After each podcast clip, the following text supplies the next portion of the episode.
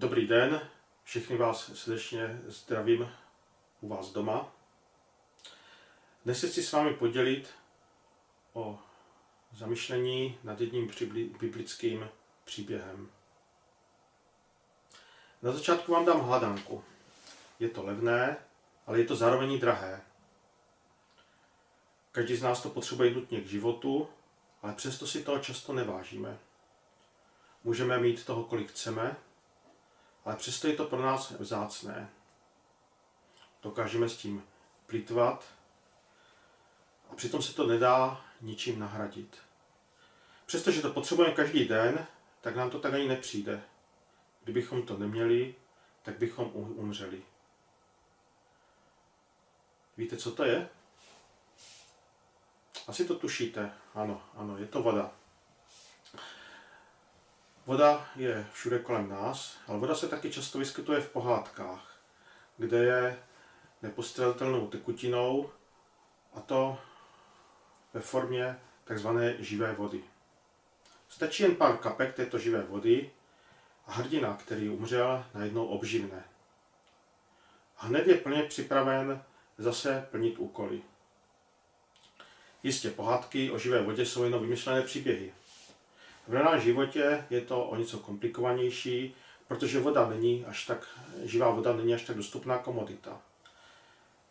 Ano, slyšíme spoustu reklam na zaručeně zázračné tekutiny, které nás baví všeho možného, které nám zastaví stárnutí a třeba i prodlouží život. Jaká je v těchto případech realita, to už je druhá věc. Zajímavé je ale, že o živé vodě se píše i v Biblii. Tady živá voda funguje jako úplně něco jiného, než říši pohádek, nebo jinak, jak slýcháváme třeba v reklamě. A o tom bude dnešní příběh, který si dneska přečteme. Budeme číst z Janova Evangelia ze 4. kapitoly 4. až 29. verš. Musel však projít Samarskem. Na té cestě přišel k samarskému městu jménem Sichar, v blízkosti pole, jež dal Jakub svému synu Josefovi. Tam byla Jakubova studna. Ježíš unaven cestou usedl u té studny. Bylo kolem poledne. Tu přichází samarská žena, aby načerpala vody. Ježíš jí řekne, dej mi napít. Jeho učedníci odešli předtím do města, aby nakoupili něco k jídlu. Samarská žena mu odpoví, jak ty jako žid můžeš chtít ode mne, samařanky, abych ti dala napít? Židé se totiž ze Samařany nestýkají. Ježíš odpověděl, kdybys znala, co dává Bůh a věděla, kdo ti říká, abys mu dala napít, požádala bys ty jeho a on by ti dal vodu živou. Žena mu řekla, pane, ani vědro nemáš a studna je hluboká, kde tedy vezmeš tu živou vodu? Jsi snad větší naš, než náš praotec Jakob, který nám tuto studnu dal? Sám z ní pil, stejně jako jeho synové i jeho stáda. Ježíš ji odpověděl, každý, kdo pije tuto vodu, bude mít opět žízeň. Kdo by se však napil vody, kterou mu dám já, nebude žíznit na věky. Voda, kterou mu dám, stane se v něm pramenem, vyvírajícím k životu věčnému. Ta žena mu řekla, pane, dej mi té vody, abych už nežíznila a nemusela už sem chodit pro vodu. Ježíš řekl, jdi zavolej svého muže a přijď sem. Žena mu odpověděla, nemám muže. Na to jí řekl Ježíš, správně si odpověděla, že nemáš muže. Vždyť si měla pět mužů a ten, kterého máš dní, není tvůj muž. To jsi řekla pravdu. Žena mu řekla, pane, vidím, že jsi prorok. Naši předkové uctívali Boha na této hoře, ale vy říkáte, že místo na němž má být Bůh uctívan je v Jeruzalémě. Ježíši odpoví, věř mi, ženo, že přichází hodina, kdy nebudete ctít Otce ani na této hoře, ani v Jeruzalémě. Vy uctíváte, co neznáte. My uctíváme, co známe, neboť spása je ze Židu. Ale přichází hodina, ano, již je tu, kdy ti, kteří Boha opravdově ctí, budou ho uctívat v duchu a v pravdě. A Otec si přeje, aby ho lidé takto ctili. Bůh je duch a ti, kdo ho uctívají, mají tak činit v duchu a v pravdě. Žena mu řekla, vím, že přichází Mesiáš zvaný Kristus. Ten, ať přijde, až přijde, oznámí nám všecko. Ježíš řekl, já jsem to ten, který k tobě mluví. V tom přišli jeho učedníci a divili se, že rozmluvá s ženou. Nikdo však neřekl, nač se ptáš, nebo proč s ním mluvíš. Žena tam nechala svůj džbán, odešla do města a řekla lidem, pojďte se podívat na člověka, který mi řekl všecko, co jsem dělala. Není to snad Mesiáš? Četli jsme příběh o jedné životní cestě za živou vodou. Pan Ježíš se vydal se svými učedníky do Galileje a hned na začátku čteme, že Ježíš musel projít Samarskem. Důležité je v tomto příběhu slovíčko musel. Z úvodní věty bychom mohli najmít, nabít dojmu, že nebyla jiná cesta, jak se dostat z Judska do Galileje, než přes Samarsko. Ale ona byla. Ale židé, aby se neposkvrnili, stykem ze Samařany se snažili chodit oklikou, která se tomuto pochybnému území vyhnula. Takže Ježíš se technicky mohl Samarsku vyhnout. Ale přesto Jan říká, že Ježíš musel projít Samarskem. Proč tedy musel? Je to proto, že mu to přikázal pán Bůh. I nás pán Bůh může povolat, abychom udělali něco, co nám nebude příliš pochuti. Abychom prošli nějakým tím Samarskem. Abychom udělali něco, co třeba proti bude i proti naší přirozenosti. Je možné, že nás Bůh povede na naší životní pouti i přes nějaké to Samarsko. A my ji musíme projít. Možná stejně jako Ježíš bychom rádi šli nějakou oklikou. Ale Bůh po nás chce, abychom prošli právě tímto naším Samarskem. Je to proto, že tato cesta má svůj účel, má třeba své poslání, má svůj cíl a, je to, je, a možná ani v tu chvíli o něm nevíme. Co to vlastně bylo v té době Samarsko? Proč se mu židé vyhýbali? Tak především Samarsko bylo území mezi židovskou Judou na jihu a Galileou na severu. Lidé tu vyznávali jakousi směsici židovského a pohanského náboženství a proto židé považovali Samařany za nečisté. A proto s nimi taky nechtěli mít nic dočinění. Samařané byli ochotní jim to stejnou měrou navracet. Židé a Samařané v této neschodě, v této rozepři žili již více než 400 let. A tak není divu, že pokud to šlo, tak se židé této oblasti vyhýbali. A touto oblastí právě prochází pan Ježíš. Zastavuje se u studny. Možná by bylo dobré si asi říct, jak to tam vypadalo. Kdybychom si chtěli představit, jak by tento příběh vypadal ve filmu, tak bychom si vystačili s takovými úplně jednoduchými kulisami. V podstatě by nám stačila studna v poli, někde za městem, jinak široko daleko by nebylo nic. Ke studni přichází jen sám Ježíš, to protože učedníci odešli nakoupit něco k jídlu. A na scéně se objevuje samarská žena. Nese vědro a jde pro vodu. V našem, tuto, v našem světě tuto situaci neznáme. My točíme kohoutkem a voda nám teče, tak nějak přirozeně. Ale tento příběh se odehrává v době a v místě, kdy žádný vodovod není a tak je nutno chodit s vědrem pro vodu ke studni. A zde u této studny usedá Ježíš. Byl unavený, byl žíznivý a nyní tam přichází ta samarská žena. Kdo je to samarská žena? Co o ní můžeme z tohoto příběhu vyčíst? Tak především je zvláštní, že jde pro vodu v poledne, tedy v době, kdy je největší horko. To není v této oblasti úplně obvyklé. Proč to tedy dělá? A asi jde pro vodu proto, v toto poledne, aby se vyhnula setkání s lidmi. Je to žena, o které se dá říct, že měla pochybnou pověst. Dozvídáme se z příběhu, že měla pět mužů a ani ten muž, se kterým nyní žije, není její manžel. Takže se dá předpokládat, že je to žena, která nemá dobrou pověst. Je to žena, která tím pádem nemá ani dobré vztahy.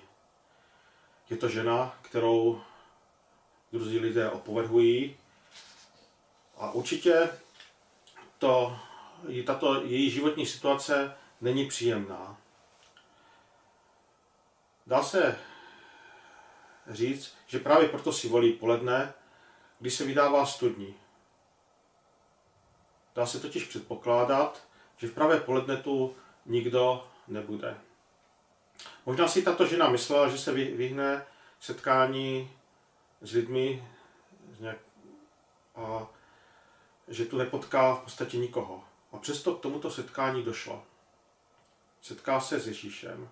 Ježíš v rozporu s tehdejšími židovskými zvyklostmi s ní začne mluvit a říká jí, dej mi napít. Je to pro ženu asi šok, kterým je evidentně zaskočena a tak panu Ježíši ani vodu nepodá. Namísto toho mu odpoví, jak ty jako žid můžeš chtít ode mne samařánky, abych ti dal napít. Židé se totiž ze samařany nestýkají. Ježíš neřeší její ironický tón. Nerozvíjí hádku, nesná, nesníží se k konfrontaci. Namísto toho slibuje živou vodu jako boží dar a říká, kdyby znala, co Bůh dává a věděla, kdo ti to říká, abys mu dala napít, požádala bys ty jeho a on by ti dal vodu živou. Žena první nechápe, co jí pan Ježíš říká. Chápe význam jeho slov, jako by Ježíš mluvil o vodě, která je v této studni. A tak říká, pane, ani vědro nemáš a studna je hluboká, kde vezmeš tu živou vodu? Je vidět, že žena zatím uvažuje v přirozené rovině. Ale všimněte si, že zastává, nastává u ní posun. Už nevolí výraz jako k normálnímu člověku, ale oslovuje Pana Ježíše pane. Už to pro ní není jen nějaký žid, ale je pro ní pán. Na druhou stranu musíme objektivně říct, že na Ježíši je vidět, že opravdu fyzicky nemá u sebe nic. Je tu cizinec, studna není na jeho území, tedy není ve své vlastní zemi a nemá dokonce ani vědro na vodu. Žena ho vnímá jako unaveného a žíznivého poutníka. Kdo by v něm v tuto chvíli hledal někoho významnějšího? Kdo by si pomyslel, že Bůh na sebe vezme právě takovouto podobu? Když se nad tím zamyslíme, kdo z těch dvou teď něco víc potřebuje. Je to ta samarská žena, anebo je to Ježíš? Nám, když známe ten příběh, tak připadá, že odpověď je jasná. Ale jak to vnímáme v osobním životě? I my se někdy chováme jako ta žena. Jak často si myslíme, že jsme sobě stační. A že je to vlastně Bůh, kdo od nás něco potřebuje. My máme pocit, že Pán Bůh potřebuje naše oběti, naše dary. My máme své pomyslné studny, svá vědra, kterými si umíme obstarat všechno, co k životu potřebujeme. A s Pánem Bohem v ten okamžik jako by tak nějak nepočítáme. A právě v ten okamžik za námi třeba přichází Pán Ježíš. A je teď na nás, jestli ho poznáme a jestli ho vnímáme. A co ta žena? Ta se svými otázkami tuto chvíli dobírá právě tohoto poznání. Ježíš jí nabízí živou vodu a žena začíná něco chápat. Ježíš pomohl té ženě, aby zatoužila po jiné kvalitě života. Právě proto se této cestě nevyhnul a chtěl se s ní potkat. vybral si obtížnější cestu, aby se samařané dozvěděli, že Bůh přichází pomoci a že přichází s pomocí, která nevysychá a nespotřebuje se. Ježíš tu jde mimo jiné jen kvůli tomuto jedinému člověku. Dá se říct, že tu jde kvůli této jediné ženě. Kvůli ženě, u které vlastně nevíme ani, jak se jmenuje. Žena je v tomto příběhu, příběhu zároveň občankou Samarska, ale taky zároveň přistupuje před Pána Ježíše sama za sebe. Jedině Ježíš je schopný vidět lidi jako celek, ale zároveň dokáže se s každý, eh, za každým z nás přicházet i osobně. Každého z nás vnímá individuálně, ale zároveň i s láskou. A tak nabízí i tobě, aby se napil i ty živé vody. Proto pán Ježíš říká, kdo by se však napil vody, kterou mu dám já, nebude žít na věky. Voda, kterou mu dám, stane se v něm pramenem, vyvěrajícím k věčnému životu. Co je to vlastně ta živá voda? Tak je to především obraz. Obraz živé vody prochází napříč celou Biblii. Podstatě se dá říct, že najdeme minimálně dva obrazy živé vody. Voda, tak první obraz je voda jako zdroj života. Například v knize Genesis se píše o čistém pramení, co zavlažuje a oživuje rajskou zahradu. Také třeba žálm 46 zase opěvuje řeku, jejíž ramena obveselují boží město. Prorok Ezechiel měl vidění, ve kterém z chrámu vycházel životodárný pramen. A třeba v Novém zákoně měl apoštol Jan vidění vody života. A ukázal mi řeku živé vody, čisté jako křišťál, která vyvěrala u trůnu Božího a Beránkova. A tak bychom mohli v příkladech pokračovat. Všechny tyto úseky nám vyprávějí o vodě jako o boží moci přinášet svému lidu život a uzdravení. To je ten obraz, první obraz živé vody. Voda, která přináší život. Pak je tu ten druhý obraz. Druhým obrazem je voda, která proměňuje. Voda, která přináší život, může být zároveň i nástrojem proměny. Proměny, která mění naše povahy, proměny, která mění naše životy, proměny, která mění i životy lidí kolem nás.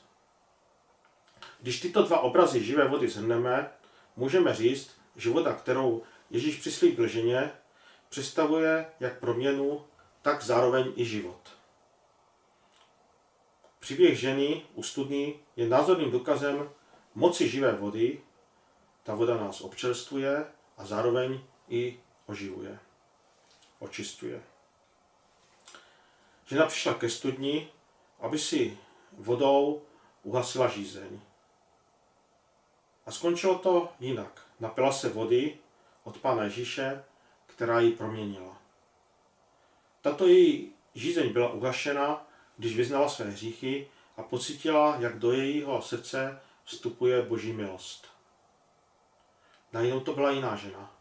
Už nemá potřebu se stranit lidí, je proměněná a tak tato žena mohla předat poselství o Ježíšovi dalším lidem ve městě. A dá se říct, že svým příběhem promlouvá i k nám.